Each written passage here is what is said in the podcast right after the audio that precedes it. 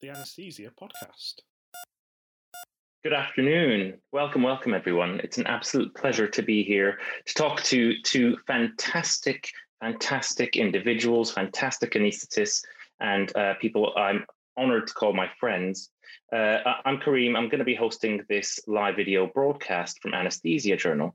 We're going to be talking about an editorial that was published today, uh, um, uh, and we, I'm uh, joined by two of the fantastic authors, which is Tim Cook uh, and Tei Sheraton, who are both consultant anaesthetists in different parts of the world. Uh, the idea of the editorial and the story that they were talking about and trying to deliver was about the need for safe, stable, and sustainable resumption of planned surgery in the era of COVID 19. So I'd like to begin by by welcoming Tim and Tei. Lovely to have you both here. I hope you're enjoying the nice weather at some stage today. Thanks, Kariem. The weather changed? I hadn't noticed. Well, you, you you've been hiding indoors, uh, doing lots of writing. It sounds like. Maybe. I'm going to start with uh, um, uh, opening it, opening this up to Tei because I think there's two separate issues here with resumption of surgical uh, um, uh, workload, which is firstly there's the, the staff and then secondly there's the patients and we've got to really think about the needs of both staff and patients. Starting with the staff it's really about staff well-being. So Tei just talk me through a little bit about what we know about the issues and the challenges with staff well-being after the, the most recent surge in particular. Yeah so i think that the very good question is what, what are we actually recovering from? And the things that i think that we're that a lot of the staff are experiencing are fatigue, burnout. Some of them will be traumatized, and a, a small minority may go on to get uh, PTSD. Um, some will get a worsening of their existing mental health problems, and many um, will have a kind of lack of connection to work, colleagues, and their hobbies. And um, all of those are going to make it quite challenging then to, to persuade people that, that, that, that we need to get on and do a backlog of surgery. On the other hand, it's mm. also quite um, uh, um, lots of people have really stepped up, and so now this is an opportunity where we can start changing the way that we work. That there's a new challenge ahead of us, but as long as we have some time to recover and recuperate and decompress, I think that, that the staff will step up and will and will move on because there is a lot of um, satisfaction that comes from from providing good patient care. That's something that's really important to, to all of our colleagues. Those are my mm. And and I mean, I think uh, probably most of us here will will have felt it to some degree or another. Do you know how what the extent of the issue of uh, staff well-being is? How how big is the problem that we have in terms of fatigue and uh, and and all of the, the, the risks that you that you highlighted? So Neil Greenberg has published some work on this, and, and then there's also in my in my own hospital we've done some questionnaires around that, where we've surveyed at three different stages during during the pandemic, and I think uh, early on um, that uh, and the psychologists themselves have, uh, have experienced surges just after each of the clinical surges so uh, early on, um, there was uh, a lot of trauma was experienced, um, but not necessarily going on to PTSD. And but later, so in the most recent after the most recent surge, what we've seen is that especially the um, leaders, so especially the managers, the clinical managers, that they have been a group that have struggled a bit more um, relatively in uh, in this in the second wave. And I suspect that's because they've kind of been holding everything together. And now that it, it's getting a bit harder because they're getting a bit tired.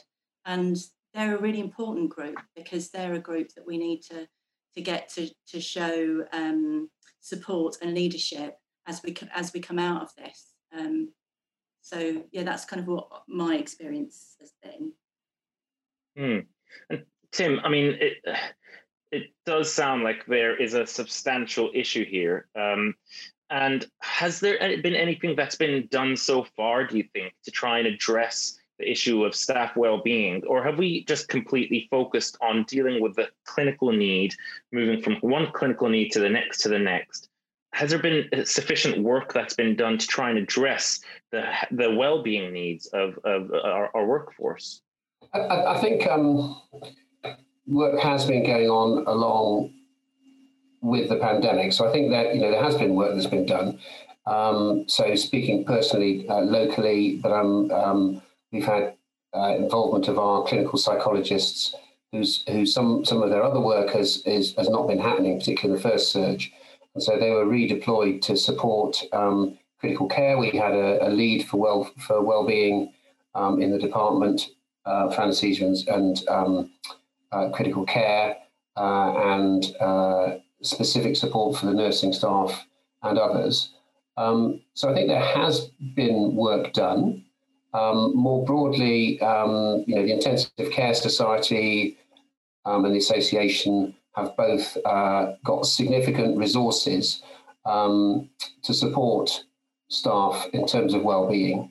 Um, going back to what Tei was saying, uh, Neil Greenberg, who's a military psychology uh, psychiatrist rather in training, um, working with Kevin Fong and others, um, have published and are going to publish further data looking at um, the degree of uh, psychological distress, not beyond distress, but um, markers of psychological illness of people working in critical care during the pandemic, and up to four, well, more than forty percent in the first wave, and considerably above that in the second wave, yet to be published, um, had um, characteristics which would meet the criteria of significant psychological uh, uh, harm or illness, including depression, PTSD, uh, anxiety, etc. Um, and it's also recognised that I, my understanding is obviously not my an area of expertise for me, but my understanding is that the vast majority of uh, psychological fallout, psychiatric and psychological fallout from um, crisis situations comes in the aftermath of the of the crisis, not during them.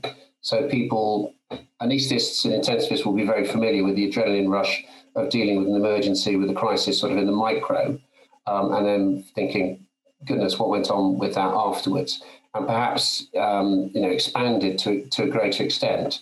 Um, the response to the last year uh, that many people have been through.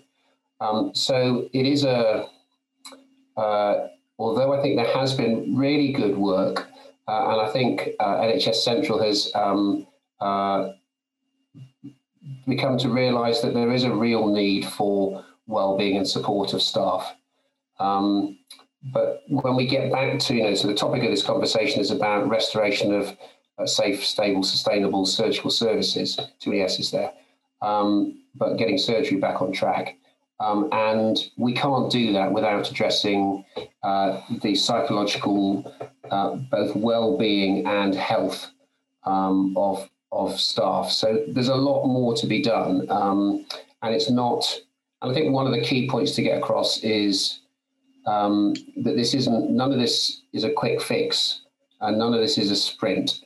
Um, we are entering a uh, marathon in terms of restoring surgical services I'll probably say this again during the during the conversation, um, and that requires preparation, planning, um, and it will require collaboration and, and innovation. Uh, sorry about that noise coming in. That's all right. You are a popular man. Um, uh, what you highlight was is a question that does often come up is um, you know if there's been a lot of uh, a lot of investment and thought put into well-being why are we still seeing this degree of, of psychological trauma in the healthcare workforce. But you're right that what we need to be thinking is how do we get to the surgical services that we really need to be doing with a with a healthcare workforce that is as prepared as they are cognitively. And what I mean, you highlight a couple of things in the paper. So, Tei, what sort of things do you think that today we should be doing from today in uh, at an individual level and maybe at a department level to make sure that we have the workforce capable of, of delivering the, the marathon, as Tim highlighted, of uh, looking after surgical patients in the coming months, this massive workload, which we'll touch upon in, uh, in a little bit. What can we do today? So I think one of the first things we should be doing is saying thank you. And um, well, in Wales, the Welsh government have, have given some uh, uh, some money to each of the NHS uh, workers all the frontline workers. And that's one way of saying thank you. But there are many different ways that, that you can say thank you. and I think that that's been shown to um, people appreciate that, and they they're, they're, more resilient to go into the next challenge, which will be mm. Obviously restarting surgical services with a huge backlog. Um, I think that we uh, need to be watchful of what people are doing, so we should be looking and staff who don't turn up for work, or then then we need to be proactive in following up those staff and wondering whether that that uh, and establishing whether or not they have mental health problems. Um, the, that return to work, uh, normal work interviews for some staff might be appropriate, and if uh, with limited resources, we should probably start with those staff who um, who are most at risk. And so we know that um, staff who have existing mental health problems or staff who are um, under more pressure, so that may be the SAS doctors, or we know Black and ethnic minority groups have also um, been under a, a, lot of a lot of pressure and felt less empowered during the pandemic. That that those are groups that we need to just be more mind, mindful of with the limited resources. What else? asking them, asking people, how's your past year been? I'm trying to understand mm. what the issues are. And I go back to mm. why it's so important for the clinical directors and the medical managers to really be able to have um, psychologically savvy conversations so that they can understand what the individual issues are so that you can kind of draw the, them together in some kind of coherent way so that everybody's contributing in some way um, that's rewarding for them and useful for the department as well. So, uh, I mean, I think you, you highlighted some really good good ideas there and good points. But one of the things that that you talk about, and I think I'll um, uh, divert to Tim on this. Um, you talk about you know people returning from from uh, military service having uh, a fixed duration of time. I don't want to uh, speak speci- about specific time durations because every everyone is different. Every situation is slightly different. Tim, do you think that we should almost to a certain extent, enforce leave on people who have been working so solidly. Make sure that people do get that time because unless it's enforced, there's a risk that people, you know, are going to say, "Oh, but I've got to get back to, you know, doing doing my my normal theatre lists. I've got to get back to the surgical services that we need to deliver on." What do you think? Um, can I come to that in a minute? One of the things I wanted to pick up on is, is I think that there, there are two separate issues. So, so there are so there is, t- you know, people are saying staff are really tired, they need a rest, and that's true. So, so staff are uh, extremely tired. Staff are exhausted. I think pretty much everybody that's been involved in critical care is exhausted. Um, many people will not have had um, leave or will have had a fraction of the leave um, that they should have had, um, both annual leave and study leave and keeping up to date leave. Um, and there is a need for uh, restitution of that. So there is a need for rest in that regard, rest and recovery. But it goes far beyond people being tired. People are, you know, I think I use the word depleted. Um, so I think most, I think everybody is exhausted. Many people, most people are depleted, and some people are traumatized. Um, and psychologically. So uh, the word um, or the phrase um, moral injury has has come into considerable use in the in the in, particularly in the first surge.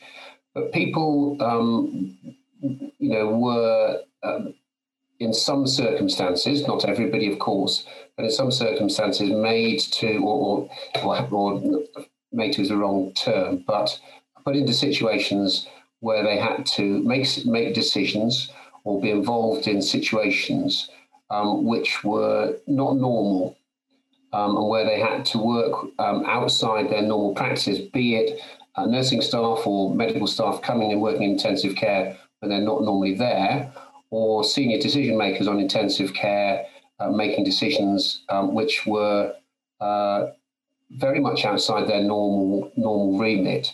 Now, the degree to which uh, the NHS was overwhelmed uh, is a matter for debate, uh, perhaps in another forum. But it certainly was overwhelmed to a certain extent. You know, every unit was whelmed to a certain degree, and um, so it's more than uh, it's more than just normal tiredness. People must be unable to take leave, um, which will mean that the service can't work as normal. But people also need something more than that. And, and coming back to your um, comment about enforced um, holiday, as it were, then um, I, I, don't think enforced holiday is, is is perhaps the right thing. But I think people should be encouraged to take some some timely leave to catch up with leave. But there are there are other elements. So that, again, going back to Neil Greenberg um, and the military, um, when people uh, have been deployed um, in military circumstances, and remembering that the degrees of psychological harm identified in Neil Greenberg's survey were higher than those people returning from active deployment, say in, Af- in Afghanistan, um, using similar surveys. So there's a lot of psychological trauma, and um, periods of decompression were, uh, were were used. So that is um, an active process, not simply saying, "Look, go and have a rest." Um, it is the same people who are working together, um, going through a process of uh, informally uh, meeting together. Obviously, it's difficult in, in current circumstances, um, but in some way, meeting together, uh, relaxing, uh, discussing what they've been through, um, being thanked, um, and, and, and, and, and sharing some process of recovery from what's happened. And while it doesn't seem practical for that to happen uh, to the NHS in the same way as it might happen in a military uh, standing uh, or situation, um, it, it, would seem sensible for uh, people to consider that. Um, and I know some trusts are, are considering how they can do some some form of, of um, informally or formally informal process of um, team uh, decompressing, debriefing, and um, rebuilding, as it were. And I think the leave issue is a is a separate thing, and, and um, but I think that that is an important process. And we, and we talk about it briefly in the editorial, uh, and we refer to documents where it's discussed uh, in more detail.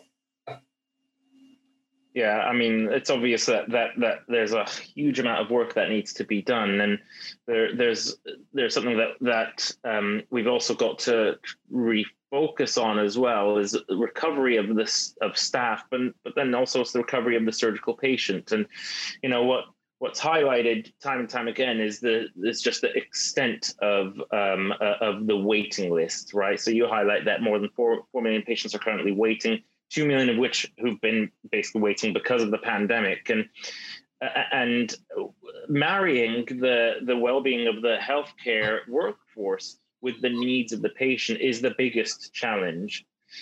Tei, what are your thoughts on on the the most practical ways of marrying those two? What can and should we do to to make sure that we're delivering the surgical services that we need without compromising the welfare of our healthcare workforce? So I think what, what Tim was was saying about about um, connect, connecting those individuals who've worked together um, back together again is, is a really important point. And um, although it's a very simple thing, things like having decent coffee rooms, a decent coffee room where people can sit down and uh, have a break together uh, and not constantly have to move because there's not enough space. Um, I know that that's been a bit big issue for us. We've just moved to a new hospital, and the coffee rooms um, aren't aren't really big enough. And mm. I suppose another thing that I would say, which again is quite basic, is is being able to have a safe space that you can go to, a safe that you a space that you feel is your area. So when you're having a moment, perhaps you've been leading quite a difficult scenario, that actually you can go and be on your own or be somewhere somewhere that's with a small group of people that you know very well or um, so those things access to food access to rest facilities those are yeah. things a schwartz type round as well on a regular basis that that can be useful for those teams to reconnect mm. the teams have been split up and some of the other mm. things i've kind of already said like the thank the thank yous and yeah and making an environment where it's okay to have different ways of, of dealing with things as well. That that's that's fundamental. Um, so I think I think you're, absolutely right that we've got to change our environment as well for the for where we're actually working. Right, the environment needs to adapt. But what about the systems? And and and Tim, I'll I'll come to you on on, on this. Do we need to change how we're actually delivering surgical services. There's been a lot of emphasis on this uh, high volume, low acuity hubs. Do we need to start to really quite quickly rethink our structure, our infrastructure, and you know how we work, Saturday working, Sunday working. You know, how are we going to actually do this to recover? I mean, the short the short answer to to, to the uh, question is yeah. We need to we need to we are likely to need significant innovation and rethink about uh, what we do, whether it be uh, new locations, new ways of working, um, uh, which we shouldn't rush into. I think you know we need to those, those need to be evaluated and based on as much evidence as they can be, mm. rather than. And I think one of the great dangers I've, I've, I've, I've talked on this a couple of times, and I've got a couple of slides which show some sprinters rushing to you know to to you know, chest forward trying to reach the uh, the line in a 60 meter dash. Um, and then another one of, of people um, uh, with water bottles walking slowly with hats in the Marathon des Sables. There's sort of seven marathons in seven days. And I think there's been a danger, certainly after the first surge, there was a danger that the view was, come on, let's crack on. And the solution to this is sprint to the start line or sprint to the finish line of starting surgery. Um, we need to get on um, at all costs. And um, that's not a solution. So um, we need the, the, solution will evolve, um, and I expect there'll be errors that are made while we find the solution. But this is not a, a sprint. Um, this is a problem that will take years. So I think I'm, I'm actually more focused on on defining and making clear what the problem is, rather than necessarily looking at solutions at this point. Um, because I think unless we acknowledge the problem, then we will find the wrong solutions. So uh, there are there are so as well as our editorial, which is on the anesthesia intensive care medicine hub as well. Um, there is an excellent document from the BMA called Rest, Recover and Restore, uh, and there's one with a similar title from um, Intensive Care Society, which is Recover and Restitution of Critical Care. And um, we have to get the the circumstances, um, the playing field, as it were, um, uh, and our personal preparation and our patient's preparation right before we can proceed, because otherwise we'll get it completely wrong. And uh, working harder, working faster, working longer is not a solution um, for this problem. So different people estimate anywhere from two to three million um, patients who didn't have surgery or didn't have procedures um, in 2020, and a waiting list of anything from uh, five to seven million on the waiting list. Um, it's worth reflecting that in 2019 there were already discussions about how we could manage how we could keep up with waiting lists because we weren't managing to keep up. Um, and uh, so we have a really compounded problem. And people will say, well, the answer to this is better theatre efficiency. Well, I've um, been a consultant for 22 years, and there is has not been a year, perhaps not ever, not even a quarter, where someone hasn't talked about improving theatre efficiency. And there are marginal gains to be made. Um, uh, but we were not succeeding in 2019. And if we work at, uh, we essentially have at least a year's backlog. So if we work at 100% of normal activity, which will be difficult in the next year, remembering that the pandemic is not finished. And we are at risk of, there will almost inevitably be uh, something of a surge when lockdown is released. There will almost certainly be a surge of um, uh, COVID and other respiratory diseases next winter. And if we're unlucky enough to have um, variants and look to Manaus for what's happened in Brazil, for what's happened in, when you get new variants, if we get um, vaccine escape, then we may be back to, to, to, to, zero. But if we were to work at 100% of normal activity um, in 2021, which we're not going to do, we wouldn't shift the backlog at all. And if we worked at 150% of maximum activity, which is impossible, it would take two years to, to address the backlog, and 110% would take a decade. So this is not a sprint. This is a marathon. And the solutions, which I'm not going to offer, um, need to be carefully thought out and planned. Perhaps the most important um, point that, that I want to make is that it's really easy for this discussion and indeed, excuse me, the editorial to come across as one that is is about denying patients timely care and not caring about a waiting list. But it's quite the opposite. Um, there is no point in in rushing into this if we don't get it right. Um, there are there is a significant excess. So the BM, the BMA talks about um, up to a third of doctors thinking about early retirement. Um, an anaesthesia survey, uh, sorry, College of Anaesthetists survey um, identified uh, 18% of anaesthetists thinking about leaving the profession, and th- I think 30% um, uh, thinking about early retirement, and 30% um, uh, with mental stress. So we've got to get this right, um, and and I think unless we unless we characterise the problem, unless we characterise the challenges that exist and accept those, um, then we can't we you know we can't uh, come to the solution. So I think first acknowledge um, what has happened to staff and systems and space in the last year. Um, second, characterize what the problem is going forward. And then only third, try and work out what the solutions. Yes, we need to get on with surgery. Um, absolutely, it is essential that those many, many people, millions of people who are on surgical waiting lists get timely surgery. But it's no, there's no point in sprinting to the wrong solutions because we won't serve those people well.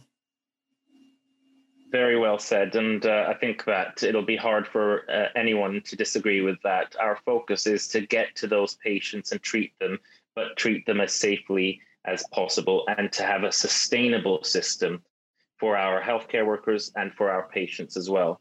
So, with those thoughts, uh, I uh, I think that it's time to draw this fantastic discussion to a close. I'd love to just chat to both of you for hours and hours and hours, but I think that would bore uh, uh, the Twitter sphere. Um, uh, but but I, uh, I'm I'm I'm very very grateful to both of you for your time. I hope our viewers found this uh, um, enjoyable, interesting, and I hope everyone has a moment to just have a read of that editorial because it's thought provoking. It, it, gets us to really think about focusing on the areas that we need to work on to be sustainable for ourselves and for our patients. So, with that, thank you very much, Tei, and thank you very much, Tim. Absolute pleasure to have this chat with you. Pleasure. Nice to see you both. Thank you. The Anesthesia Podcast.